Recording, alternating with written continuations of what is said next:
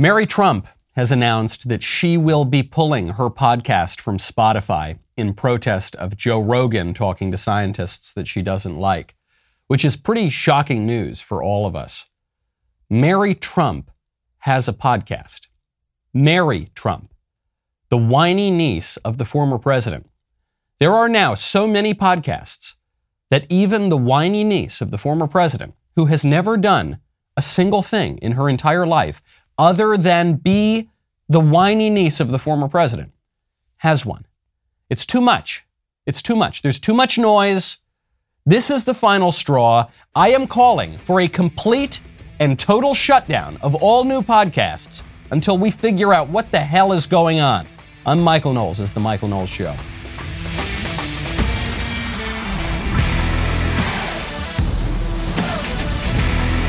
Welcome back to the show. My favorite comment yesterday, speaking of things I'm calling for, is from Buckman, who says, Love the Michael Knowles pledge.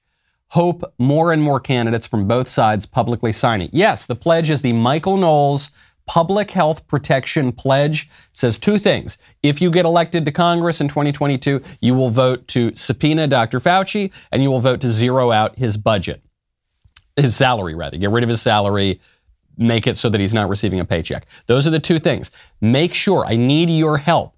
Get your current congressman, get your senator, senators, I guess, get them to sign this pledge. Get the candidates who are asking for your vote right now, get them to sign this pledge. I want these people on the record. A Republican who will not vote to get rid of Fauci is completely useless. They don't deserve to be in Congress. They are they are not in any appreciable way conservative, get rid of them.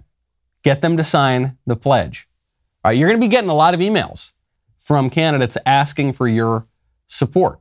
Okay, and one of the best ways to send out emails to lots and lots of people, Constant Contact. Constant Contact is a digital marketing platform that helps small businesses and nonprofits of all sizes build, grow, and succeed. I have used Constant Contact for over a dozen years now. It is just the OG, reliable, extremely sophisticated, always is going to work email marketing contact management system. It's just great. I've trusted it for over a decade. They've got industry leading list growth tools, social media ads, and more. Constant Contact helps small businesses connect with customers, find new ones, and sell online, all from one easy to use platform. They've been trusted by millions of businesses to help improve their marketing. With a 97% deliverability rate, you can rest assured that your customers and potential customers are getting the right message at the right time. With very simple interface, even I could use it. Constant Contact's easy to use platform makes contact management easier than ever. They've got powerful automation tools. It's just, it's so simple to use. To start your free digital marketing trial today, visit constantcontact.com. Mary Trump is pulling her podcast, informing people for the first time that Mary Trump has a podcast. I hate to say I told you so, but I told you so. I said the other day, while I was humming Joni Mitchell songs. I had Neil Young all weekend. I had Neil, old man, take a look at my life. I said, why am I, why do I have Neil Young in my head? Oh, right, because he got himself in the news by opposing Joe Rogan. I said, at this point, we just have forgotten artists and even some, not, not only has-beens, but never, never wases are now just using this Joe Rogan controversy to get their names out there. And then Mary Trump proved it. Now, for the first time ever, people have heard of the Mary Trump podcast. We are in the pure opportunism phase of the Joe Rogan controversy. And it's not just coming from hippies from the 60s, and it's not just coming from political hacks trying to cash in on their family name. It's coming from the White House. Jen Psaki from the White House press briefing room pressured Spotify to censor Joe Rogan even more than they already have. Our hope is that all major tech platforms and all major news sources, for that matter, be responsible and be vigilant to ensure the American people have access to accurate information on something as significant as COVID 19. That certainly includes Spotify. So, this disclaimer, it's a positive step, but we want every platform to continue doing more to call out misinfor- mis and disinformation while also uplifting accurate information. I mean, look at the facts, right? you are 16 times more likely to be hospitalized if you're unvaccinated and 68 times more likely to die than someone who is boosted if you're unvaccinated. That's pretty significant, and we think that is something that unquestionably should be the basis of how people are communicating about it. But ultimately, uh, you know, our view is it's a it's a it's a good step, it's a positive step, but there's more that can be done. The fact that Spotify will now put a disclaimer on only those podcasts of Joe Rogan that I don't like, only the podcasts that dissent from the liberal orthodoxy, that's a good step. The fact that Spotify is now pressuring Joe Rogan to have more Democrats and establishmentarians and libs on his show, that's a good step, but we need more. I never again want to hear the phrase, build your own platform. This is something that the squishes have really relied on in recent years, and the libs as well. Both the libs and the squishes, they very often team up build your own. Sure, of course, we need to build our own platform. We have built our own platform. I'm here. I'm here on one of the platforms that we have built. But that's not enough. okay. We also need to rein in the government. And we also need to rein in the much more powerful platforms that are working in collaboration with the government. What Jen Psaki is showing you in that clip is that the free marketplace of ideas ain't so freaking free, is it? Spotify is, I guess, kind of acting of its own accord in in response to the workings of the market. I guess that's kind of true. They've got a bunch of libs who are protesting them, and so they're they're reacting to that. They're also reacting to the president of the United States, who is using the full force of that office to pressure a private company to censor a, a, political dissident. Not even that much of a political dissident, just a guy named Joe Rogan who is a liberal, who is a left winger, who kind of sort of dissents from the dominant ruling class sometimes. And the president of the United States is using his power to get the private company to shut Joe Rogan up. That, that problem is not merely going to be fixed by win hearts and minds in the culture. You need to wield the government to punish the other political actors who are doing this and to bring into line the so called private companies that are very often working in collaboration with the government. It, it, was very fashionable in the sort of conservatism talking points of the 1990s and 2000s to draw a clean distinction between private enterprise and the government. Big government bad, private enterprise good, even if it's big woke corporations, even if those woke corporations are basically just products of the government. Google. Is Google a private corporation? Uh, sort of, kind of. I mean, it was founded with a lot of government money, actually, and developed with a lot of government money, and it reacts very closely with the government. They work together on a lot of things. But so it's sort of private, it's sort of public. It's sort of the culture, it's sort of politics. We need to wield all the power we can. The left is wielding all the power they can. Joe Biden is, through his spokesman, trying to censor Joe Rogan, a UFC loving, DMT taking, pot smoking podcaster. Okay. We need to fight back too, or we're going to get completely rolled over. Liberals have been complaining over the past few days about how too many people are watching Joe Rogan. Not enough people are watching CNN. Of course, every single sensible person in America trusts Joe Rogan more than they trust CNN. And now there's there's even more reason for that. There is trouble brewing at CNN. The president of CNN, Jeff Zucker, has been fired. Why was he fired? Well, there's two stories. There's the story you're reading about in the press, and then there's the real story. Jeff Zucker, the, the ostensible reason why the president of CNN was fired is because he was stooping his deputy, Allison Gollust, and that this was an, an, a consensual office relationship. Jeff Zucker is no longer married, neither is Allison Gollust, though previously they were married. And so it was consensual and it was an office relationship, but they didn't disclose it. And because Jeff Zucker didn't fill out a form with HR, that's why he got fired. If you believe that, I have got a bridge in Brooklyn to sell you. Obviously, there's a lot more to it. There's a lot more to it because CNN already knew about that relationship. There's a lot more to it because apparently a lot of people in media knew about that relationship. Katie Couric wrote about it in her book. In, in Katie Couric's memoir, she wrote about how Jeff Zucker, she heavily insinuated that Jeff Zucker and this woman, she named the woman, were obviously stooping one another. The affair appears to have broken up both marriages, and then Zucker is now being ousted because of it. It gets even dirtier than that. Allison Gollust, the paramour here, the executive at CNN, was the former communications director for Andrew Cuomo. Andrew Cuomo, whose brother Chris Cuomo was one of the anchors at CNN. Andrew Cuomo, who was built up into the, a fantasy of the greatest governor in America almost exclusively by CNN. So dirty, so corrupt. And then the cherry on top of the corruption Sunday is everyone at CNN apparently knew about this. A lot of other people in the media knew about this, and nobody reported on it, other than Katie Couric mentioning it in her book. This story perfectly, perfectly encapsulates the corruption of the establishment media it, encap- it really illustrates two things. One, the corruption of the establishment media. You can't trust these people because they obviously, they, they are literally sleeping with one another, right? They are literally in bed with one another. The politicians and the media executives and the whole morass, the whole liberal establishment.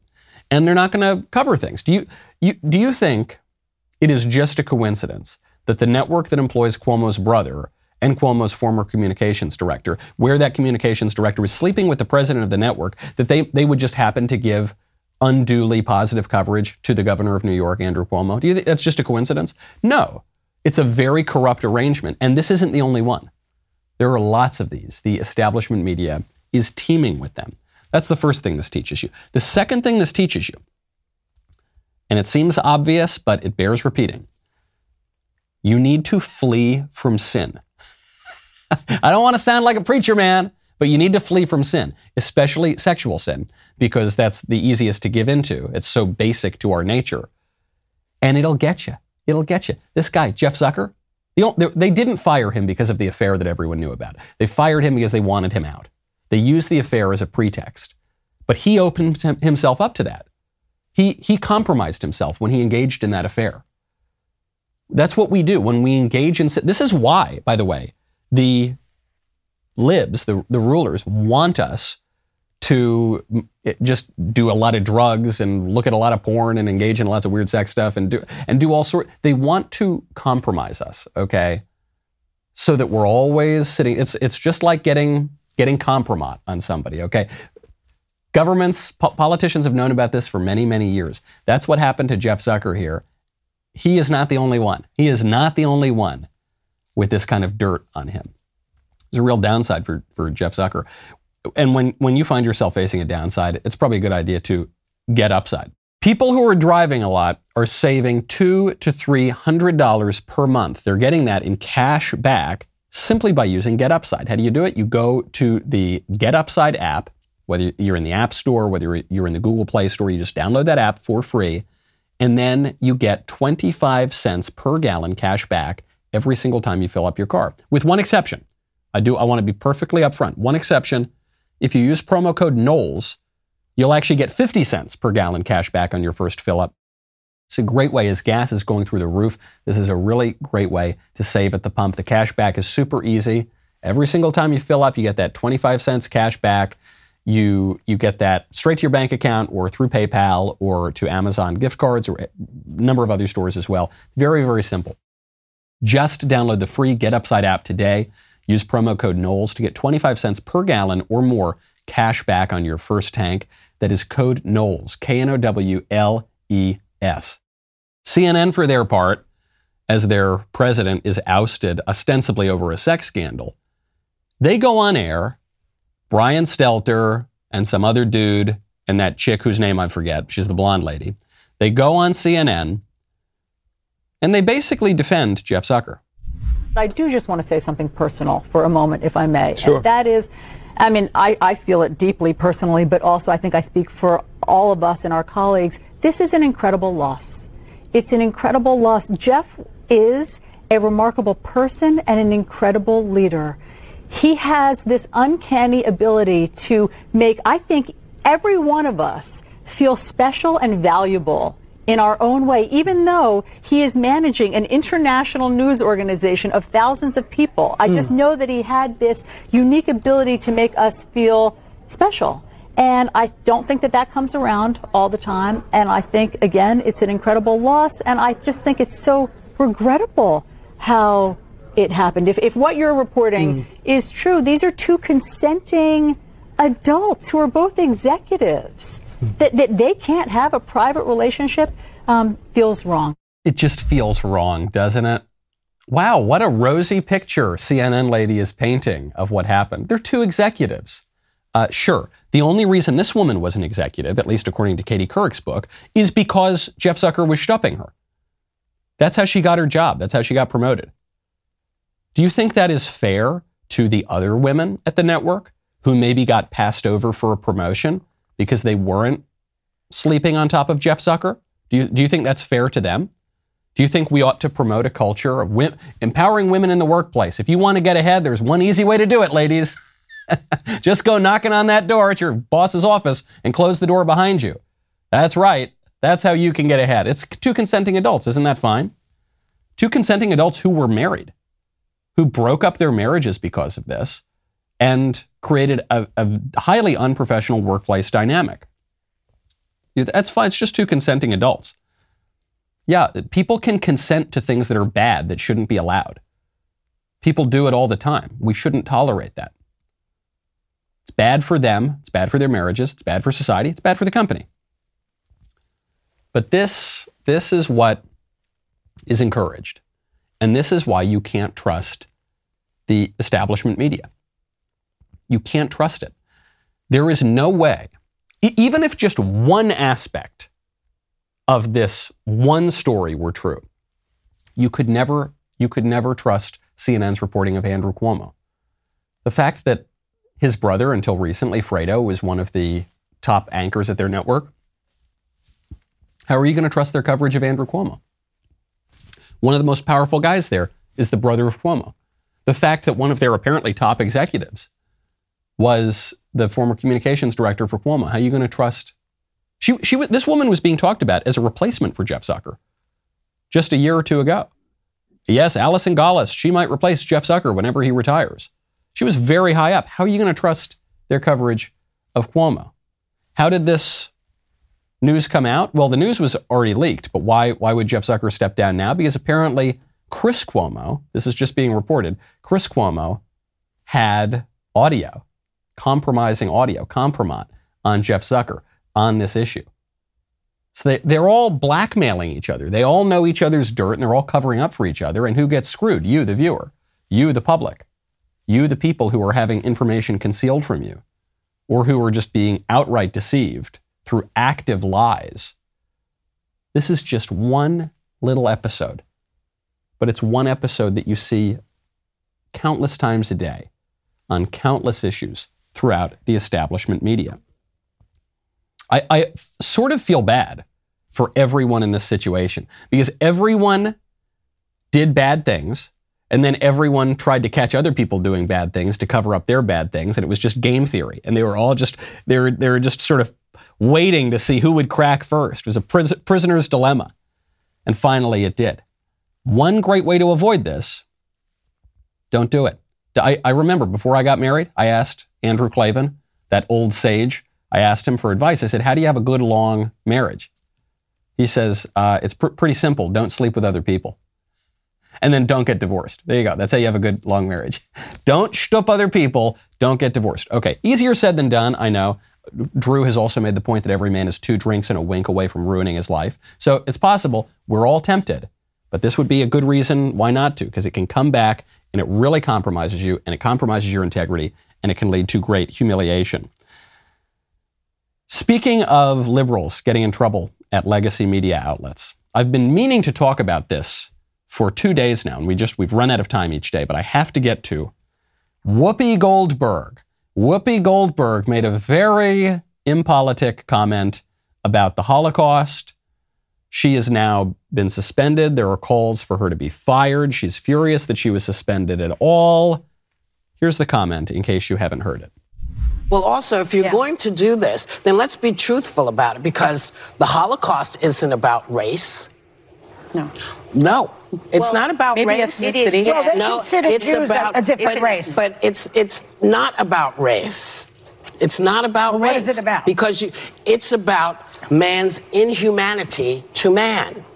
That's what it's about. But it's about white supremacy. It's Well, about but going it's not- after it's Jews not about- and, and, ideal and race. gypsies It's and But these are two Romans. white groups of people. Well, they How would do we after black They but didn't people see too. them as white And they But you're missing the point. You're Yeah. missing the point. The Yeah. minute you turn it into race, it goes down this alley. Let's talk about it for what it is. It's how people treat each other. It's a problem. It doesn't matter if you're black or white, because black, white, Jews, uh, everybody eats each other. So is it, if you're uncomfortable, if you hear about Maus, should you be worried? Should, should your child say, oh my God, I, I, I wonder if that's me? No, that's not what they're going to say. They're going to say, I don't want to be like that. I I want you to pull over if you're driving. I want if you are watching this or listening to this and I want you to sit down because I have I think the most contrarian take on this whole episode of anyone that I have heard on either side of the aisle. While Whoopi Goldberg is obviously 100% wrong as an historical matter, I think she kind of makes a good point. All right, I just I said it. I said it. I know people are going to be shocked and uh, offended and rend their garments and clutch their pearls. She is 100% wrong as a matter of history. Hitler very much perpetrated the Holocaust because he hated the Jews.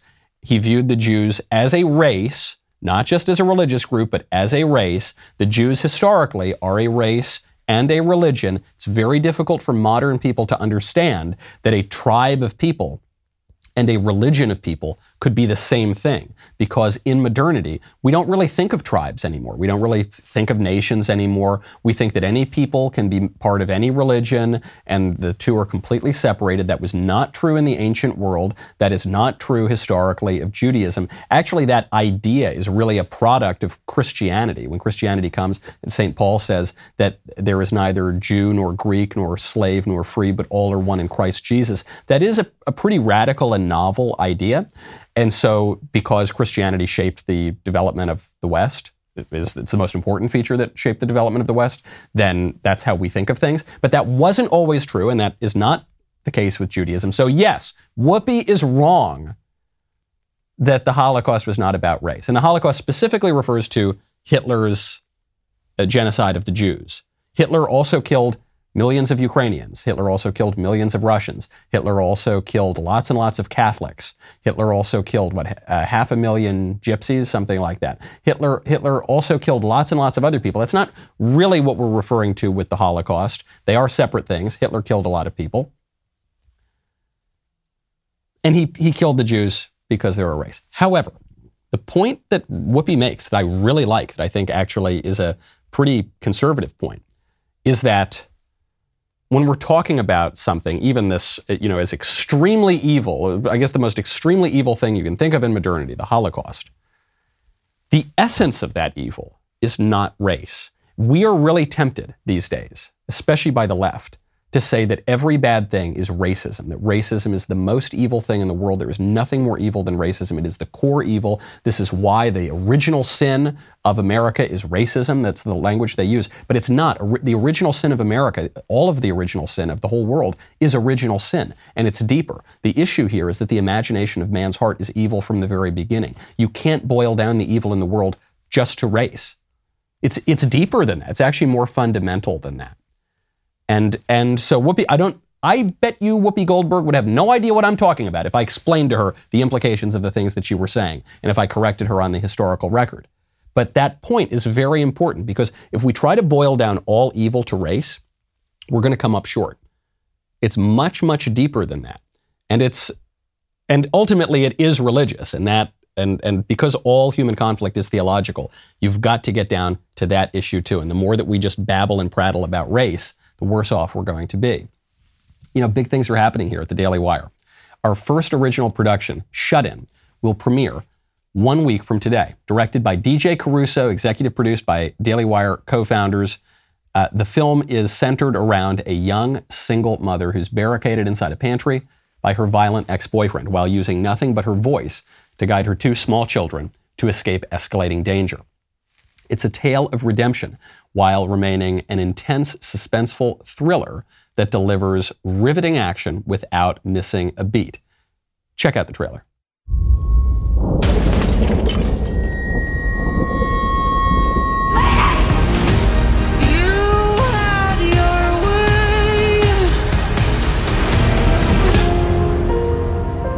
Now you must pay. Your daughter, she's very pretty. I'm scared. The film premieres a week from today, Thursday, February 10th, and will be free for all to stream on YouTube and DailyWire.com. After that, it will be available only to Daily Wire subscribers, so now would be the perfect time to sign up. Also, if you haven't heard of Jonathan Isaac yet, where are you? Where have you been living? The NBA star stood strong with his values while everyone else kneeled and faced heavy criticism from the media for his views on social issues and vaccines over the past few years, which is why I'm extremely excited to an- announce that he is uh, writing a book with us. It's called Why I Stand. Jonathan's book will be about his, the rise of his basketball career, his journey into faith, his strength to stand alone in the face of immense pressure. Check out the teaser. The Orlando Magic's 23 year old starting forward is deeply religious and proudly unvaccinated. On Friday, Isaac got attention for choosing not to kneel in unison with his teammates or to wear a Black Lives Matter shirt. My name is Jonathan Isaac. I play for the Orlando Magic, and I'm writing a book with the Daily Wire. Courage does not mean the absence of fear. And in today's day, there are so many things that you can be afraid of facing because of believing what you believe or deciding to stand for what you believe in. And I believe this book gives you a blueprint of my story of how Christ has made the difference in my life. From a young kid who struggled with fear, anxiety, uh, self insecurity, to a man willing to stand for what he believes in.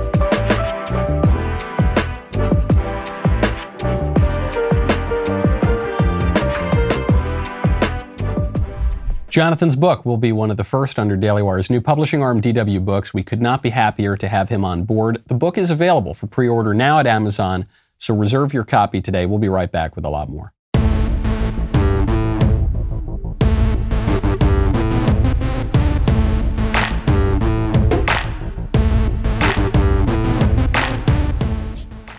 Speaking of the Nazis, there is a riveting story in Rolling Stone. I'm serious. I'm, that's not even a joke. I'm not being facetious. Rolling Stone, a very left wing outlet, has a really interesting long essay about an undercover federal agent. It says, here's the headline He spent 25 years infiltrating Nazis, the Klan, and biker gangs.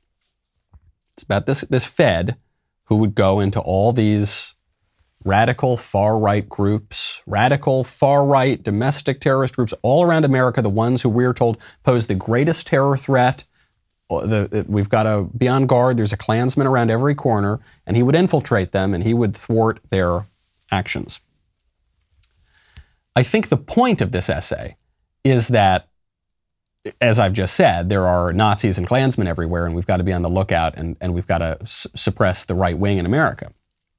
Ironically, though, the effect of the essay, I think, is to prove all of us right wingers correct when we say that these the Nazis that we're told about, the Klansmen that we're told about, are very often just feds. It's very often just feds LARPing, live action role playing this Nazi stuff and, and inventing a threat where none really exists or where the threat is relatively minor. This is just from the essay. By his count, there are 600 FBI agents who are certified undercover employees. But some of them do the work of backstopping agents, creating false credentials and social media profiles for UCEs working in the field. So there's 600 of these guys running around or doing their work online, 600 around the country. At one point in this account, the undercover Fed talks about how when he was infiltrating one of these, these Nazi, Klansmen, whatever groups, he ran into another undercover Fed. And he only knew about the other undercover Fed because he had heard about him somewhere. Like, you know, there, there's 600 of them, so there are a lot of these undercover Feds. But but he had heard about him. They had some connection. They said, "Oh, hey, look, it's like that. It's like that Spider-Man meme. You know, it's, oh, hey, it's you. Oh, hey, it's you." This is actually how I imagine most Klan meetings to go.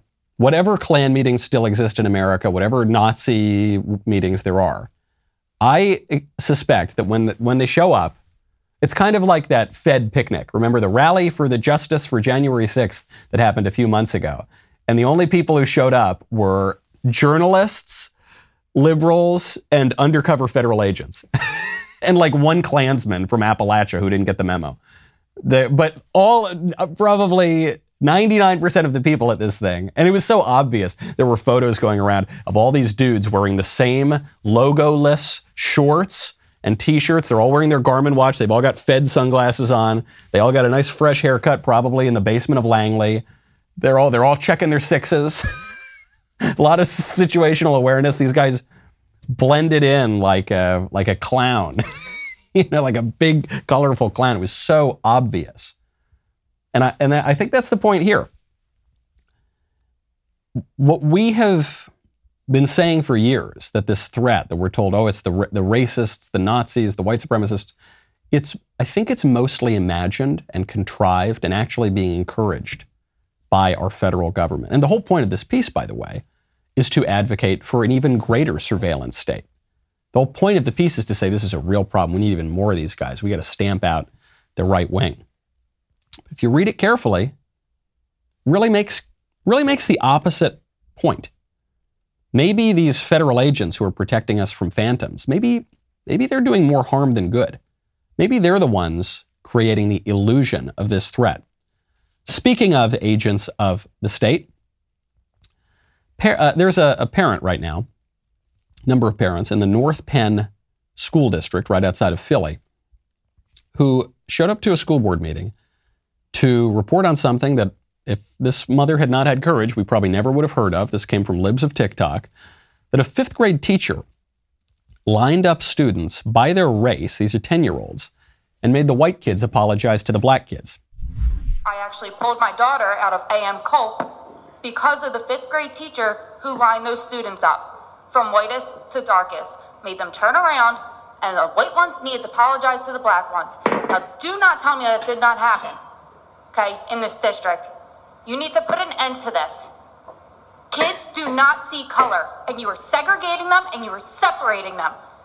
This is not okay. Do something or get out of those damn chairs. I love it. I love her righteous anger, and I love the point that she's making. This is not okay. The teachers who do this need to be canceled. They need to be fired. They need to not work as teachers again. I love cancel culture. Cancel culture is awesome when it's for the right reasons. All cultures cancel, Every single person supports cancel culture. Plenty of people who pretend to hate cancel culture right now are calling to they're calling to cancel Whoopi Goldberg. Maybe they have good reason to. I think there are plenty of good reasons to ostracize people. There are standards, there are taboos. There are consequences for what people say. Of course. Certainly that should be enforced against this teacher. Without question. Now, it actually ties in with the Whoopi point a little bit too, because let's take away all of Whoopi's stupid historical commentary on the Holocaust. And let's just get to the ostensibly deeper philosophical point she's trying to make, which is that evil doesn't just boil down to race, it boils down to man's inhumanity toward man. It really boils down to the perversion and fallenness of, of man's heart. If it is the case that it's really all about race. All evil in the world is about race and white supremacy. Then the exercise that this teacher is doing in her classroom is totally justified. If it's really, if the all the problems of the world stem from white supremacy, then yeah, the white kids probably should apologize to the black kids, shouldn't they? And they should be taught that whiteness is bad and blackness is good, and white people should always feel ashamed of their skin color, and you've got to root out out damn spot, out damn whiteness, right? If if the racial ideology of the left is true. If it's not, if racism is merely a symptom of a deeper fallenness of the world that is not merely about one group or some other group, but is actually about the man in the mirror and our own cracked, broken hearts that are corrupt from the beginning, well, then this exercise doesn't make any sense at all. And the answer to this, by the way, is not the, the, what the libs are doing right now is they're saying one group good, the other group evil. What a lot of people want all the kids to be told is you're all good. You're all good people deep down. What the kids should really be taught is no, you're all fallen. You're not totally evil. You're not 100% irredeemable, but you're not good either. You're fallen and you need humility and you are a sinner. That's the nature of this world. And we need to practice virtue and we need to be on guard against sin and we need a redeemer. That is what I, I know it, that sounds so radical now to say that. That's what education was until like five minutes ago, by which I mean 60, 70 years ago, when the secularists really took over the educational institution. And what happened? Since that time, our education has crumbled, and little 10 year olds are being told to feel ashamed of themselves for the color of their skin. This is a lot deeper than just some stupid racial theory. This, is, this requires an entire overhaul of how we see ourselves and our country starting to think these teachers are the baddies.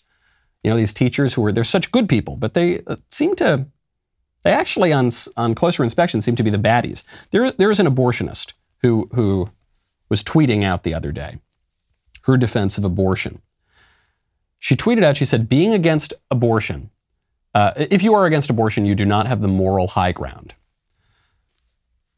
Yes, you do. You, you do because it's because it's immoral to support abortion and it's moral to oppose abortion. And so, just on that issue alone, you do have the moral high ground if you oppose abortion because abortion is evil. So then she responds to her own tweet and she says, Being against abortion is being for reproductive coercion. So I'll repeat if you're against abortion, you do not have the moral high ground. The lady doth protest too much, methinks. When people are really confident of something that they believe in, they don't have to constantly repeat it in an angrier and angrier way. If, if, you're, if you're confident, if you're secure, if you have a, a good formation of what you believe, then you just say it and it's clear. And you don't need to yell and scream and cry about it, you just say it. I looked at this woman's bio and her self bio. In her bio, she writes do gooder. Do gooder in her own bio. The thing about do gooders is the real do gooders don't say that they're do gooders. They don't. They don't have to. They just do good things. The people who say, I'm a do gooder, I'm a good person, I'm so virtuous, I'm so wonderful, they're saying it, one, because I think they're trying to convince themselves, and two, because it's not manifestly true from their behavior. But, but saying so will not make it so. The left believes that language because there's no such thing as objective reality. If we just say certain, if we just say that a man is a woman, then the man really will be a woman. They'll just say, if we just say that vicious people are virtuous people, then they really will be virtuous people and vice versa. But that's not the case. That's not the case. Reality has a say too. I saw one of the more disturbing stories, not because anyone died or it was particularly gruesome, it was a disturbing story about where our culture is headed. It was a local news story about the metaverse, about how we're all going to plug into virtual reality and Mark Zuckerberg is going to control the world. And we're going to leave the world built by God and we're going to go into a world built by Mark Zuckerberg. Isn't that going to be so much better? And in the news story, they said the future, not just of commerce, not just of schooling, but of the future of church is going to be in the metaverse. Metaverse is an online platform where people can use virtual reality headsets to transport themselves to any realm they wish, including church. Jackie Banez explains the appeal of digital worshiping in the metaverse.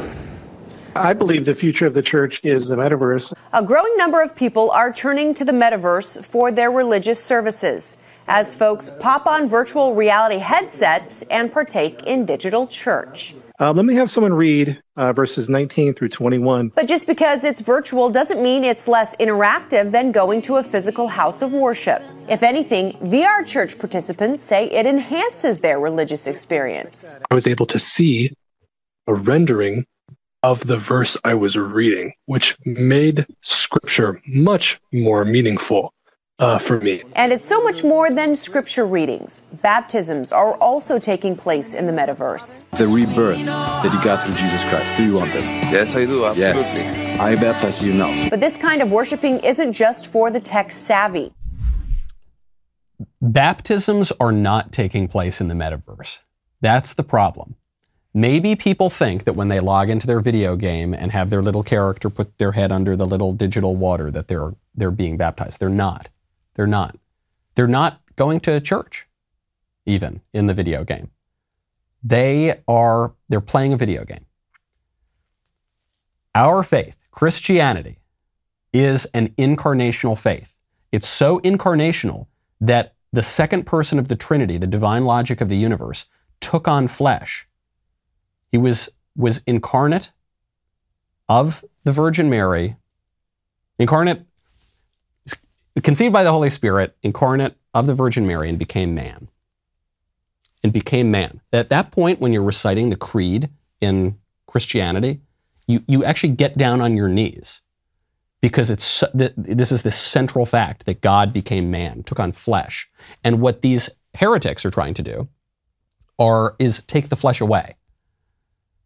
And this has huge even if you're not Christian, even if you're not particularly religious, this has huge implications for your politics.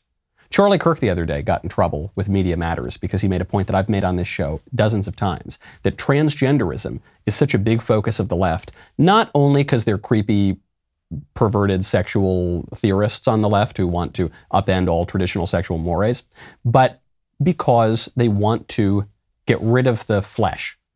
They want it to be a stepping stone into transhumanism. they, they want to say that you're your body doesn't matter, your location doesn't matter, your family doesn't matter, your nation doesn't matter. Real reality doesn't matter. We can just be transported wherever we want in the metaverse. Go into your pod, work on your laptop, and isolate yourself. That's what this is about a denial of the importance of the flesh. But you can't have that. Real community, real worship, real life happens with your body not on a couch, not with some goggles on, not living in some dystopian hell created by Mark Zuckerberg. Take the goggles off. Go into real life. The sunshine is beautiful and the church is much more beautiful too. Now, speaking of the real world, speaking, I see why the Democrats want to deny the real world because they are basing their political views largely on fantasies. Fantasies like the idea that a baby's not a baby, that a man can become a woman, fantasies of how the economy is going to work, fantasies about how geopolitics. So they, they like fantasy much more than they like reality. That's why they're denying reality. In reality, though, Joe Biden is a very unpopular president. In fantasy, Joe Biden's the most popular president ever who got 700 bazillion votes in 2020. In reality, Joe Biden, according to the majority of voters, is the worst president ever. Rasmussen and the National Pulse conducted a survey on people's opinion of Joe Biden. Question was who's the worst president in history? 54% of likely voters believe that Joe Biden will remem- be remembered as one of the worst presidents in American history. Only 25% think his presidency will be remembered as about average. When the same question was asked about Donald Trump, it was a much smaller number who thought he would be one of the worst presidents in history. 43% said that. When it was asked about Obama, it was even lower. 33% said that. What's weird is it's not just the Republicans skewing this, even among Democrats. More Democrats ranked Biden as one of the worst presidents as ranked him as one of the best presidents. 28% said he'll be one of the worst, 27% says uh, say that he will be one of the best. This is bad news for Biden. In part, you've got this issue of when presidents are in the hot seat, they're less popular than they are remembered. So this is why Obama only 33% say that about him. This is why Bill Clinton's image has been rehabilitated. It's why George W. Bush's, even to some degree, has been rehabilitated. But that doesn't explain everything away for Biden. Presidents are supposed to be popular at the beginning of their administration. Then they get less popular over time. By the time they leave office, usually they're relatively unpopular, then it bounces back again. Joe Biden's been in office for one year, and he's already one of the least popular presidents in American history. Why is that? I think it's very simple. I think it's because you can't deny reality forever. I think that Joe Biden began his campaign on lies. His, the very first claim of Joe Biden's presidential campaign is that Donald Trump called Nazis very fine people at Charlottesville. That didn't happen. It was completely made up. And the lie was that uh, Donald Trump's a white supremacist. Then the lie was that he was going to completely shut down the virus. Then the lie was that the economy was going to be great. Then the lie was that there was going to be peace and harmony around the world. Then, there, then the lie was foreign affairs were going to get better. Then, and then none of that happened. Everything got worse. This is one of the great conservative consolations is that you can't deny reality forever. You can put your little goggles on, you can shut out the world, you can try to just live in your fantasy. You can't do it forever. Eventually, reality is going to come back on you. So, how are the libs explaining all of this away? Why Biden is so deeply unpopular, why things are really not going well, why everyone seems, seems to really dislike this guy. According to Brian Stelter, according to CNN, it's, it's the obvious answer. It's the answer, it's the cause of all the evil in the world. It's racism. High conflict is a force that causes people to lie awake at night and fear for the future. And I can see this kind of conflict right now uh, with a looming Supreme Court confirmation battle. I guess I could call it a confirmation process. Maybe I should, but I default to the word battle because that's the way it's portrayed in the press. And look, maybe it won't really be a battle. Uh, some conservative activists are saying they're not planning to go scorched earth against President Biden's nominee to replace Justice uh, Stephen Breyer, since uh, whoever the nominee is will not change the balance of the court. But let's be honest. Fox wants a fight. Right wing radio and TV wants a fight. They need a fight over the Supreme Court. They're already starting a fight that's rooted in white identity politics. All of Fox's primetime shows are outraged that Biden has committed to nominating a justice who is black and female.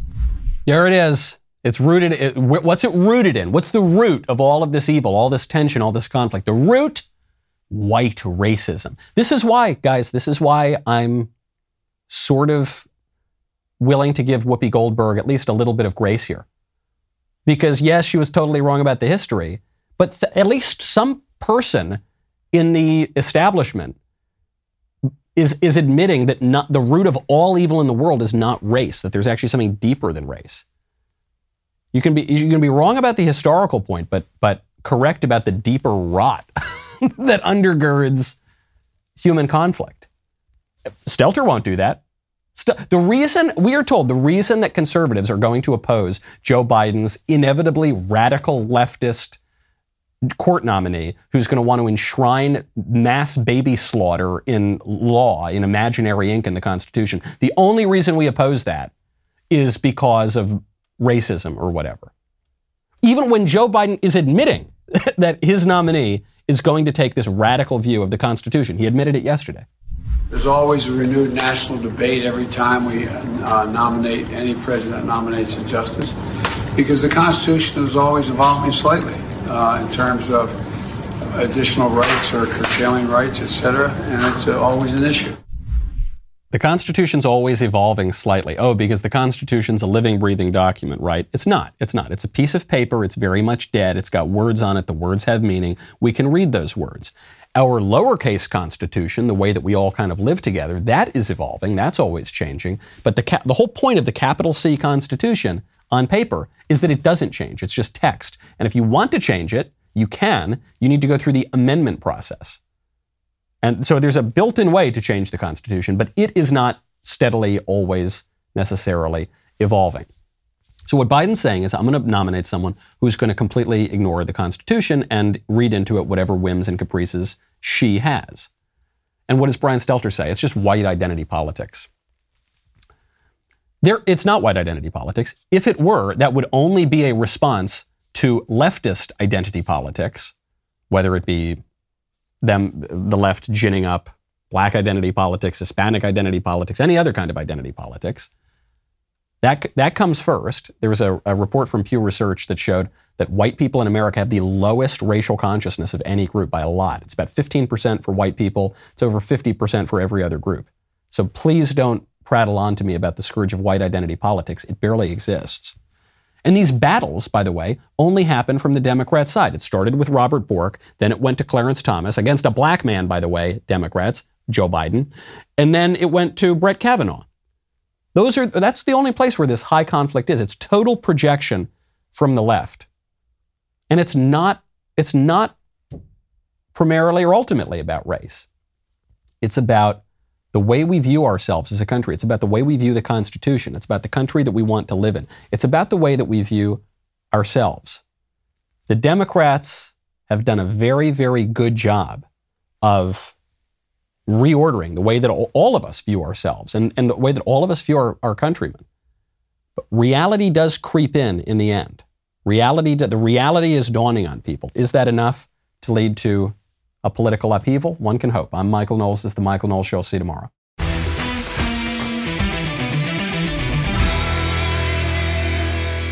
If you enjoyed this episode, don't forget to subscribe. And if you want to help spread the word, please give us a five star review and tell your friends to subscribe.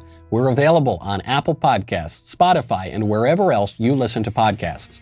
Also, be sure to check out the other Daily Wire podcasts, including The Ben Shapiro Show, The Andrew Klavan Show, and The Matt Walsh Show. The Michael Knowles Show is produced by Ben Davies. Executive producer, Jeremy Boring. Our technical director is Austin Stevens. Supervising producer, Mathis Glover. Production manager, Pavel Vidovsky. Editor and associate producer, Danny D'Amico. Associate producer, Justine Turley. Audio mixer, Mike Coromina. And hair and makeup by Cherokee Hart. The Michael Knowles Show is a Daily Wire production. Copyright Daily Wire 2022. Today on The Ben Shapiro Show, Jeff Zucker resigns from CNN over revelations he was stooping his closest colleague, who happens to be a former comms director for Andrew Cuomo. We'll get into that today. Give it a listen.